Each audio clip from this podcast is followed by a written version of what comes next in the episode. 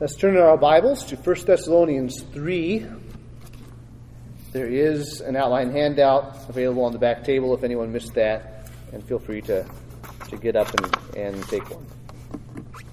1 Thessalonians 3 11 through 13. We're titling this sermon Paul's Prayer for Reunion, Love, and Holiness. Paul's Prayer for Reunion, love, and holiness.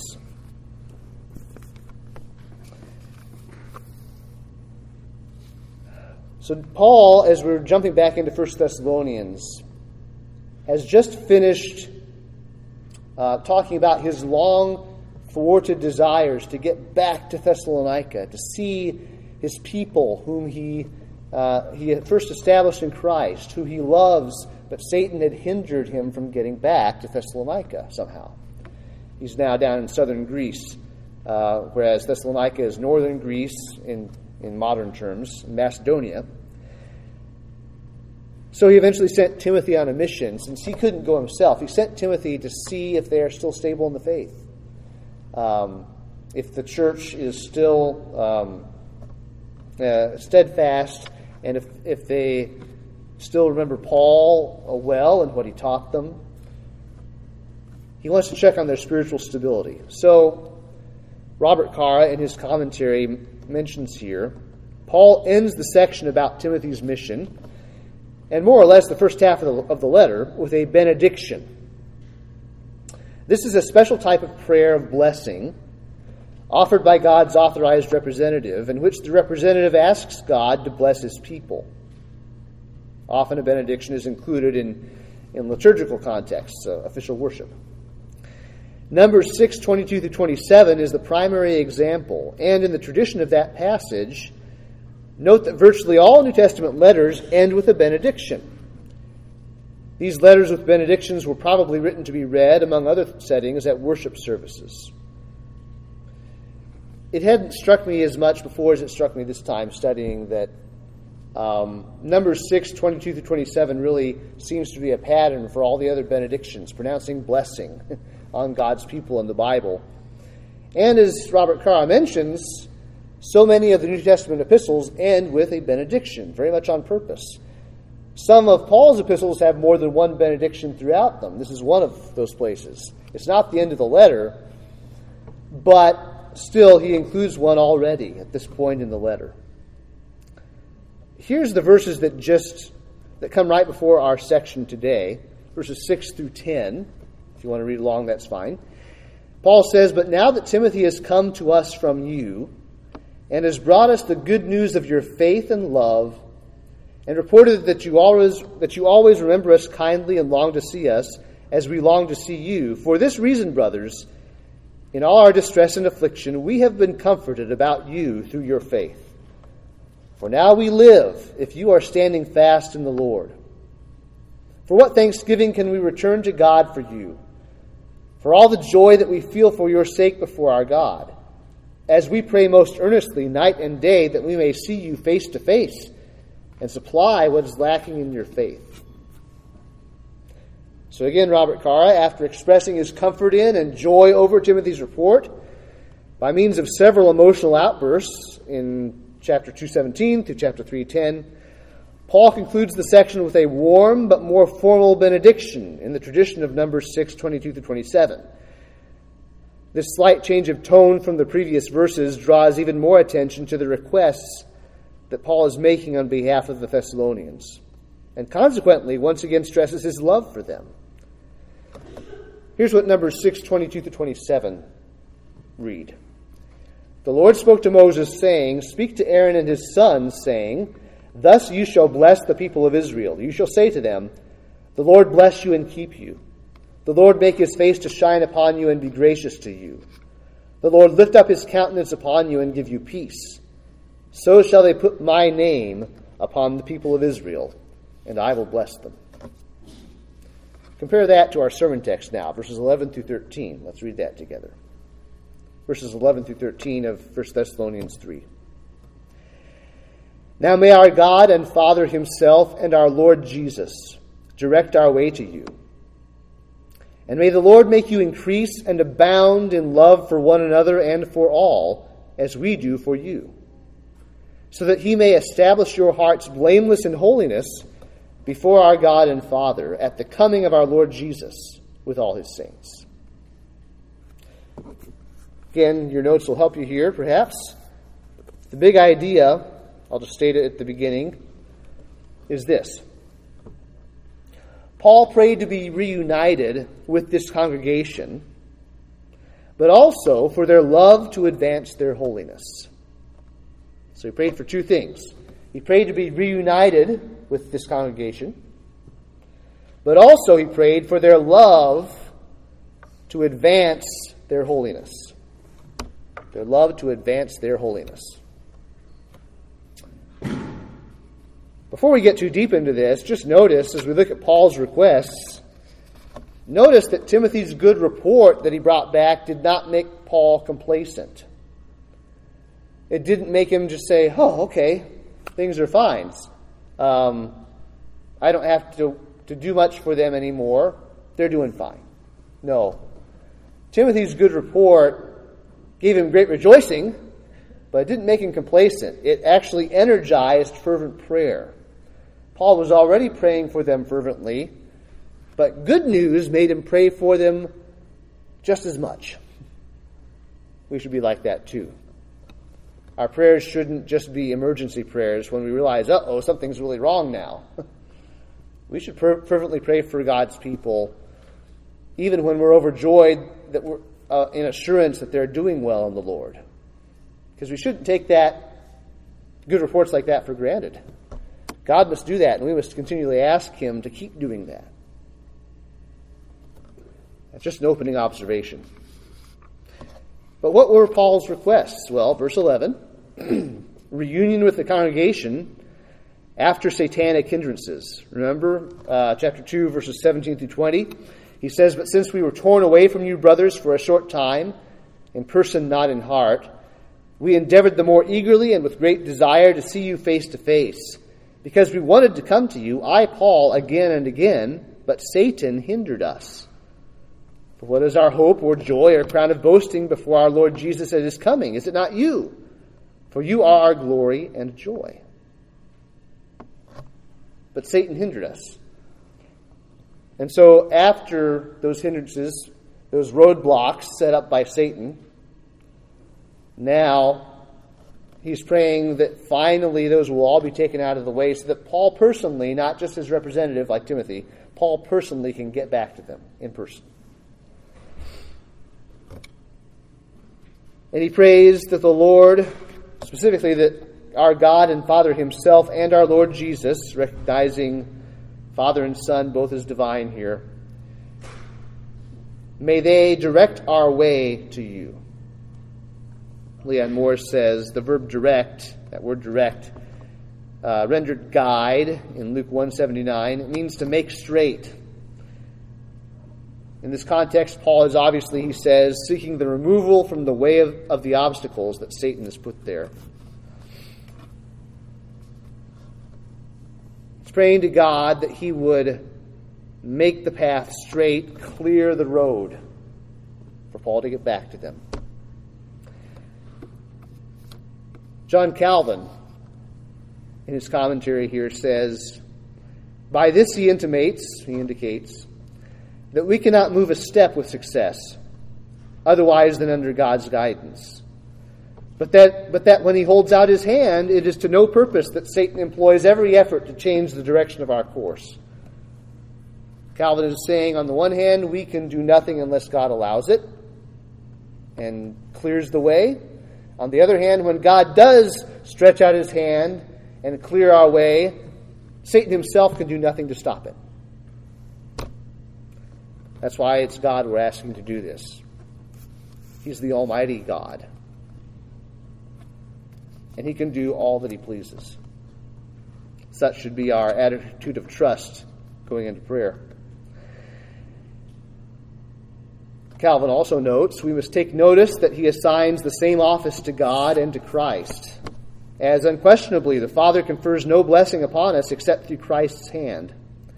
When, however, he thus speaks of both in the same terms, he teaches that Christ has divinity and power in common with the Father. Again, we might just read right over that, but it's true. It's another example of the fact that the Trinity is not a doctrine just taught in a few texts throughout the New Testament. Um, the doctrine of the triune Godhead is everywhere assumed in the New Testament, and so it is here. Um, he, he's praying to our God and Father and our Lord Jesus to do this. But not only does Paul request a reunion brought about by God, secondly, he requests overflowing love, advancing holiness. Verses 12 through 13. So again, as we before we go into this deeper, Paul is asking for, for an overflowing love in their hearts that will advance holiness in their hearts. So it's God Himself, the Lord Himself, who is in control not only of circumstances, but of human hearts. That's why we pray to God, the triune God alone. He alone can do these things. And it's not just circumstances. God isn't, as some views of God would paint Him, God isn't um, able to, to work circumstances around but then when it comes to the human heart, he's hands off. um, it's not that, Lord, we know you can do a lot of things with the circumstances, but we also know you can't violate people's free will and mess with their hearts. no. God is the changer of hearts, as we saw again this morning. We have to believe God isn't just really good at the at moving in the external circumstances of our lives, He changes people's hearts too. We should be praying for things at that level as well. Well, overflowing love, advancing holiness. First of all, it's an increasing love for the congregation, for one another, and for all people. Um, again, the wording is um, and may the Lord make you increase and abound in love for one another and for all, as we do for you, reminding them of the great love Paul and his associates had for these people. May the Lord make you increase and abound. It really has the picture of rising and overflowing, then, in love. Increase and abound in love for one another, for your fellow brothers and sisters in the church and for all. All being, in this case, all really does mean all, I think. it's uh, all people. Now, why does Paul focus his, his petitions, his requests on love? There's a lot of things he could have put at the heart of his prayer. Why love? Certainly, there were a lot of other things he was concerned about in their, in their doctrinal understanding and their practical living out of the Christian life and staying true to Christ, but he focuses here on love.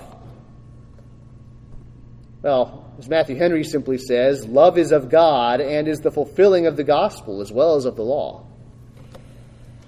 The end, end goal of both the law of God and the gospel of God is love for God and for those made in God's image. 1 Timothy 1 5, Paul said about, um, about uh, how he teaches both the law and the gospel in the church. He says, The aim of our charge is love that issues from a pure heart and a good conscience and a sincere faith. Love that comes from a pure heart, a good conscience, and a sincere faith. But if we don't get to the goal of love, we've missed the whole thing, right? So that's the heart of Paul's prayer here. Remember, I'll just read one version of it from the Gospels. Remember how Jesus talked about the, fir- the first and greatest commandment and then the second like to it. Mark 12, 28. One of the scribes came up and heard them disputing with one another. And seeing that he answered them well, asked him, Which commandment is the most important of all? Jesus answered, The most important is, Hear, O Israel, the Lord our God, the Lord is one, and you shall love the Lord your God with all your heart, and with all your soul, and with all your mind, and with all your strength. The second is this You shall love your neighbor as yourself. There is no other commandment greater than these. And the scribe said to him, You are right, teacher. You have truly said that he is one, and there is no other besides him. And to love him with all the heart, and with all the understanding, and with all the strength, and to love one's neighbor as oneself is much more than all whole burnt offerings and sacrifices. And when Jesus saw that he answered wisely, he said to him, You are not far from the kingdom of God. So the first and greatest commandment is to love God on a level we love no one and nothing else. In a way that we give all our being to Him heart, soul, mind, strength. We love no one else like that. He's in a category all His own, getting that kind of love. But then, there's a second command that's inseparable from that one.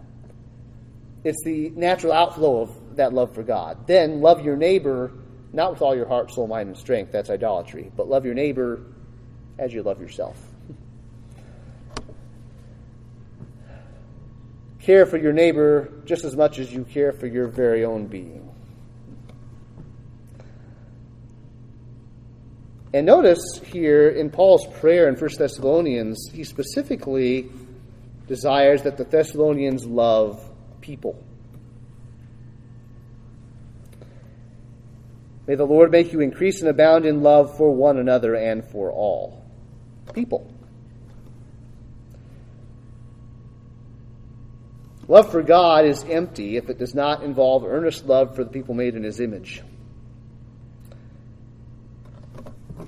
Um, again, Calvin, he says he would have the Thessalonians abound in love and be filled with it, because insofar as we make progress in acquaintance with God, the love of the brethren must at the same time increase in us until it take possession of our whole heart, the corrupt love of self being extirpated, being done away with.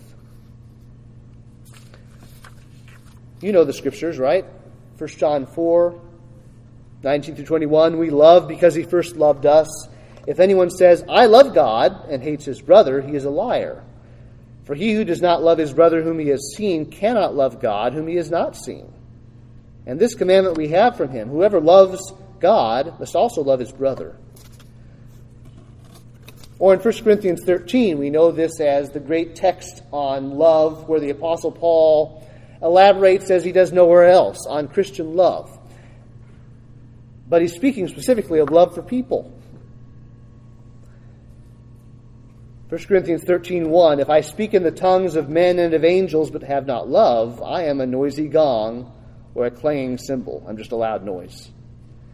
And if I have prophetic powers and understand all mysteries and all knowledge, and if I have all faith so as to remove mountains but have not love, I am nothing.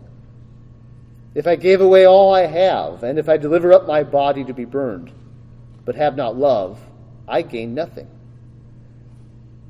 Then he applies what love looks like, and he's talking about love for people. Love is patient and kind. Love does not envy or boast. It is not arrogant or rude. It does not insist on its own way. It is not irritable or resentful.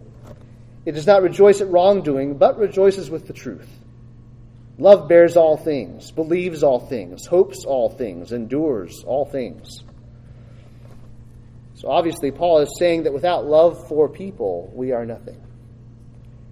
We, we could have very good opinions of ourselves, thinking ourselves to love God so much, but if it's not tied to love for people, we're fooling ourselves.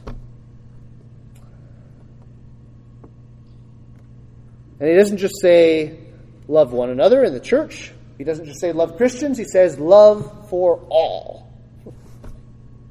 There's no one in this world whom God does not expect you to love. No one. It will work itself out in different ways, in different contexts, certainly. You can love your brothers and sisters in a way you cannot love your enemies, right? And the enemies of the gospel. And yet you must love your enemies and the enemies of the gospel.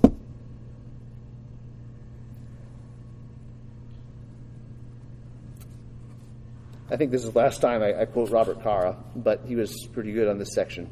He said, In what sense is a Christian to love all? One answer might be that love is the disposition to seek the good of someone else. and is not necessarily tied to emotions. And I would add, especially the up and down surface emotions. There has to be a solid, stable affection at the core of love, but yes, our emotions will go up and down, though we can still be acting lovingly, right? But he goes on, this love is rooted in God. It has God as its ultimate motivation. Also, a Christian will define the good of others from his Christian oriented worldview. In many instances, a Christian's view of what is good for his neighbor will not match the neighbor's view of what is good for himself, like his need for salvation or concern for one's parents. End of quote. So of course, the world will tell us, You hate me, even when we are loving them. Now, hopefully, we do love them, but we're not saying we do whatever the world tells us to do to show that we love them. We are saying we have to do whatever God tells us is loving towards people.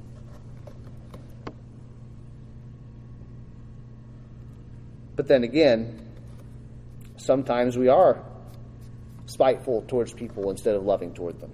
And we can't fool ourselves either about that, right? Um, love for one another and for all. But then Paul takes this a step further.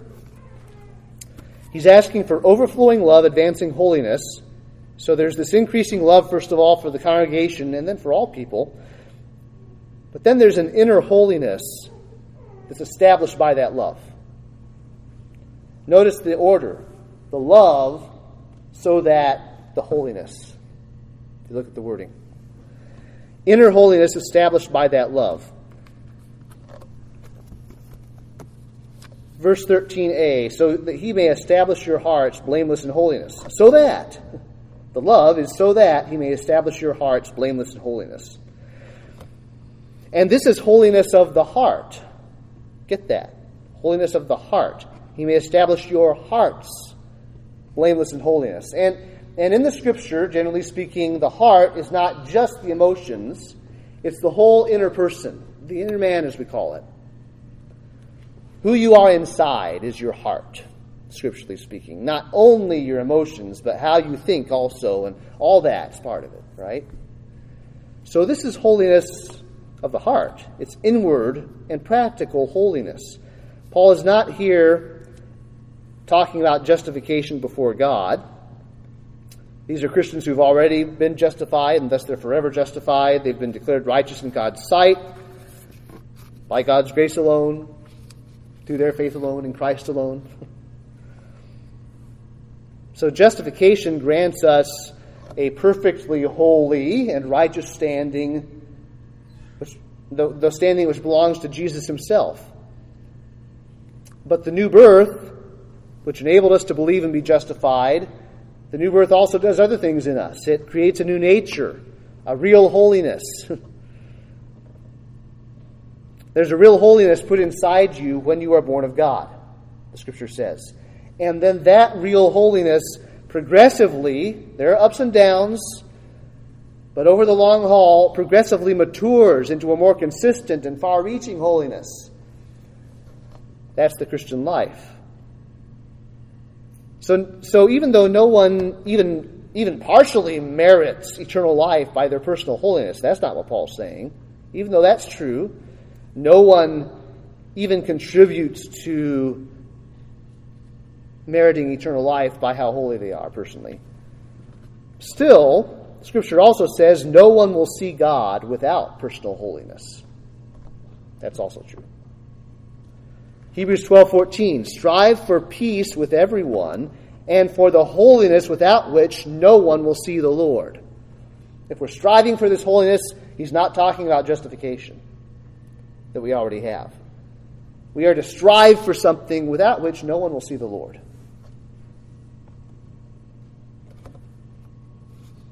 Now, of course, the doctrines of grace, as we put them together from Scripture, help us here, right? That all, all who are truly justified by faith alone in Christ alone will persevere in holiness to the end.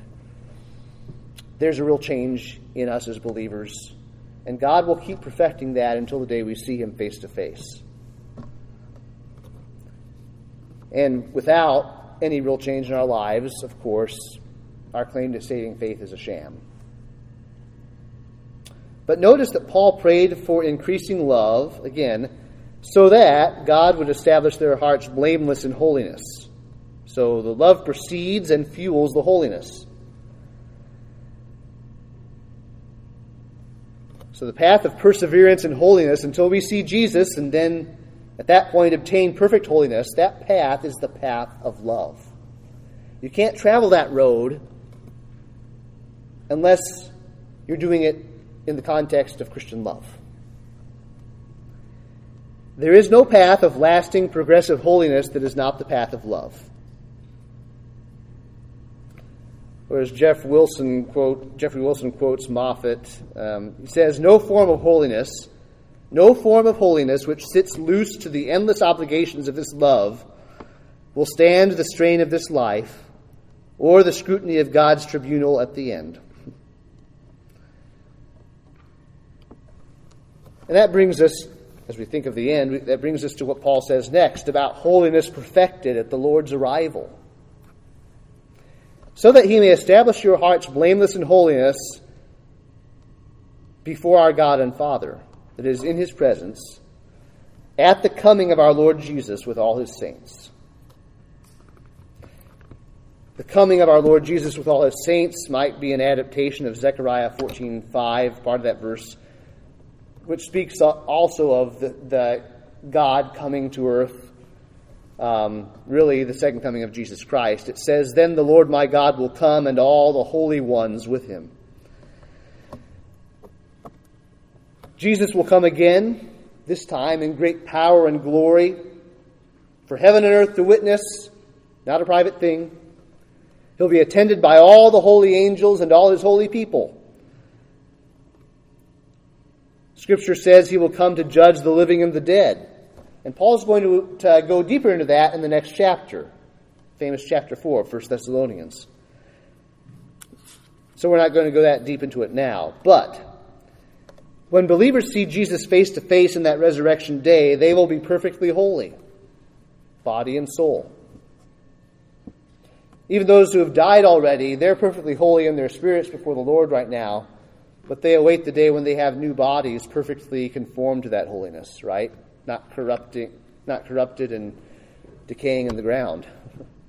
One day, body and soul, we will be perfectly holy as we view his holiness face to face.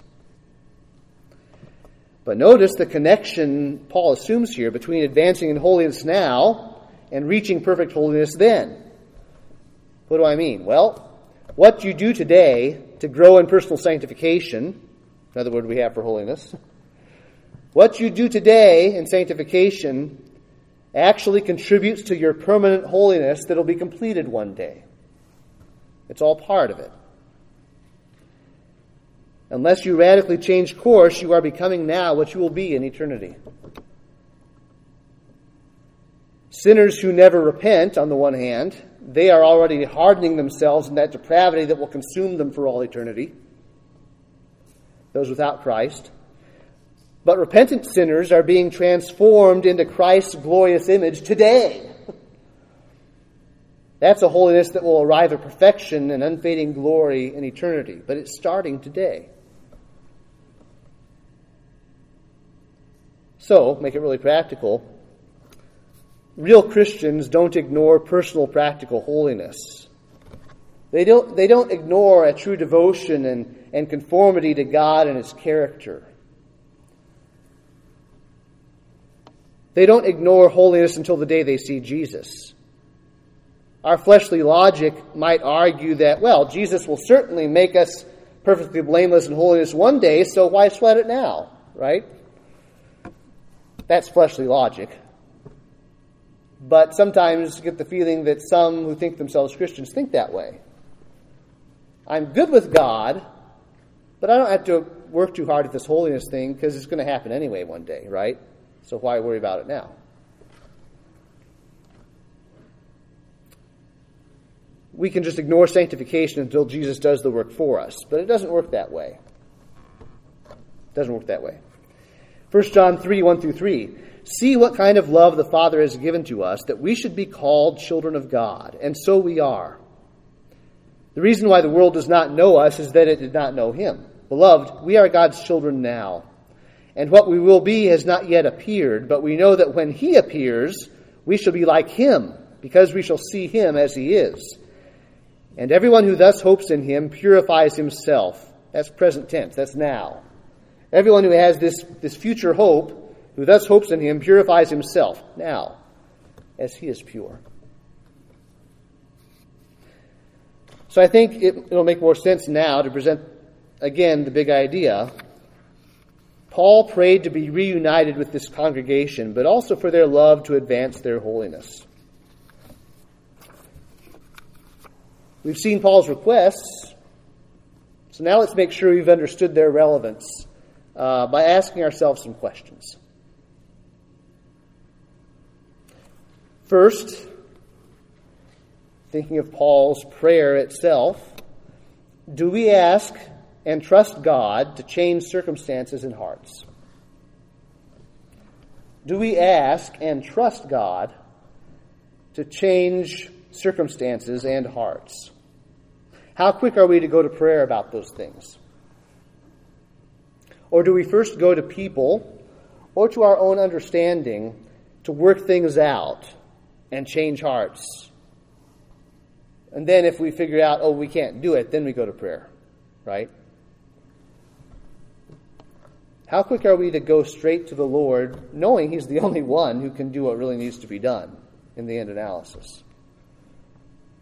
Do we ask and trust God to change circumstances and hearts? Number two, do we long to be with God's people and edify them? Spiritually build them up, spiritually benefit them. Do we long to be with God's people and edify them? Paul longed to be reunited with the Thessalonian church so that he could further fortify their faith and encourage them in Christ. Do we have that same spirit toward each other, or have we lost that drive and that heart? I, for one, speaking as your, as your pastor and fellow church member, I can say to, to you and all of you, no exceptions, my worst day with you is better than my best day cut off from you. All of you. And each of us should feel the same. Paul couldn't stand being cut off from these people. And we should be the same. Do we long to be with God's people and edify them? Third, do we value Christian love as the foundation of holiness? Do we value Christian love as the foundation of holiness? If love seems nice but irrelevant to holiness, you need to check your definition of holiness. Holiness is not, I know I've said this before, holiness is not spiritual germophobia or obsessive perfection for its own sake. And neither is holiness purity for the sake of a smug checklist, like the Pharisees, right? Holiness is a devotion to God out of love for Him and His image bearers. And then, yes, holiness demands purity, cleansing from sin. But that purity just sets the table for loving interaction and fellowship in the context of love.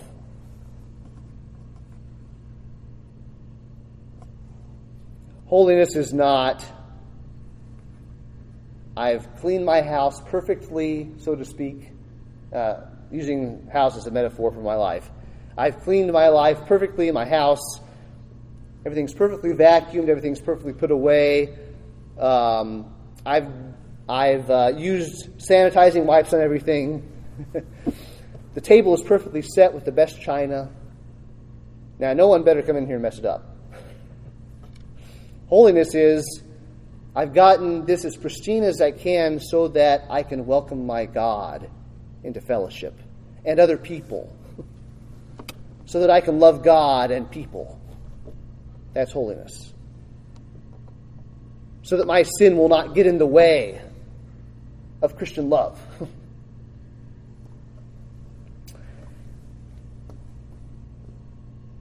And yes, holiness is a separation. It's a unique dedication to God. You're set apart. And so, it is necessarily a separation from the world's ungodly ways. But you know, you can be somehow distinct from and separate from the world without getting closer to God, too. Can't you? You might just be an unloving snob. I know I have been in the past. Holiness rejects worldliness. Holiness rejects ungodly things, even if they control society around us. That's what worldliness is. Worldliness is the temptation to do things because, well, everyone else does it that way. That's how everyone around me in the world thinks. That's what everyone else desires and chases after. That's worldliness. But holiness rejects such things because such things work against the goals of Christian love. But if you don't have genuine affection for and devotion to people, particularly the people in the seats around you here, don't be surprised if holiness doesn't work. Without love, don't be surprised if the outward actions that holiness demands are a chore. Kids sitting here um, who st- start to think, wow, sounds like there's a lot of rules to being a Christian. Sounds like sounds like a chore. How could I ever be happy living life for God?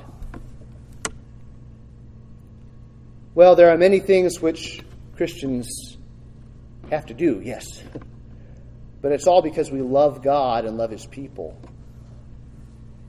And once you're doing things out of love, like kids, when you do something for your parents because you love them, it's not as hard as just doing them because I have to get this done. right? If you're making a present for your, okay, switch it, spouses, if you make a present for your husband or wife, it may be a lot of hard work, but if you love them, it might not seem as much of a chore because of why you're doing it, right? But without love, don't be surprised if you find yourself doing good Christian things while your heart is filthy. so we have to value Christian love as the foundation of holiness. Foundation of holiness.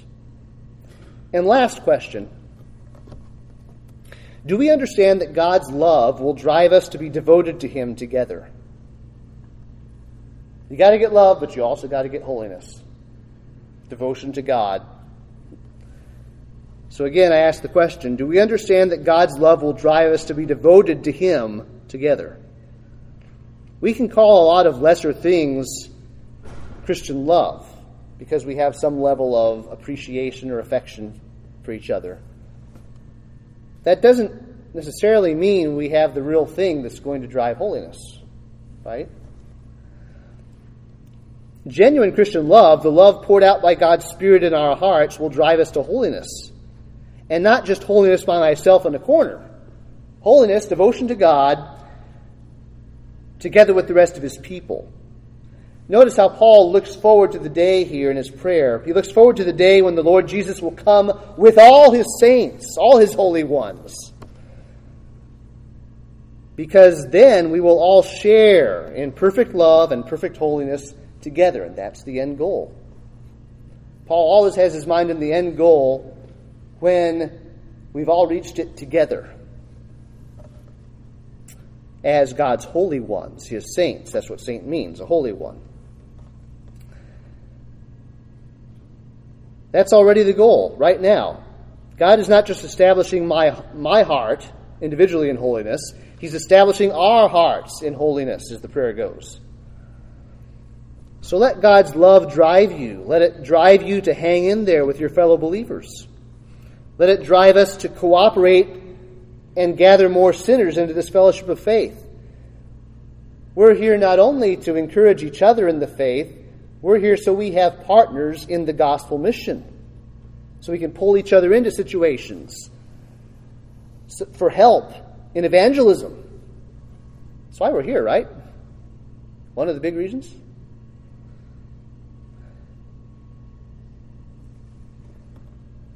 Let God's love drive us to share the gospel of God with those who don't know God and to help each other do that more effectively. Increase and abound in love for one another and for all. So let God's love drive us to suffer together, to pray for our enemies together, that we may truly imitate our gracious God, whose children we are.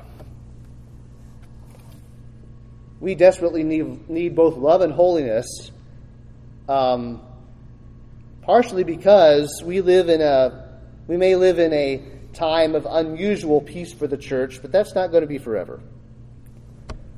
Uh, we need to be so bonded together that we can withstand greater storms than we've ever faced. What if, in a couple years, they start throwing some of you in prison? Or you start, everyone starts to lose their job because of some aspect of Christian faithfulness? Are we going to be able to withstand that? Because we already have the, the love and the holiness there. Are we going to be able to then help each other love those who are persecuting us? Love for all. Well, may God help us to, to grow in love and grow in holiness and in our prayer life, which is tied up in all of this. These things are so intricately woven together. Paul prayed to be reunited with, with this congregation, but also for their love to advance their holiness. And we would do well to pray that way and to live that way. Let's pray together.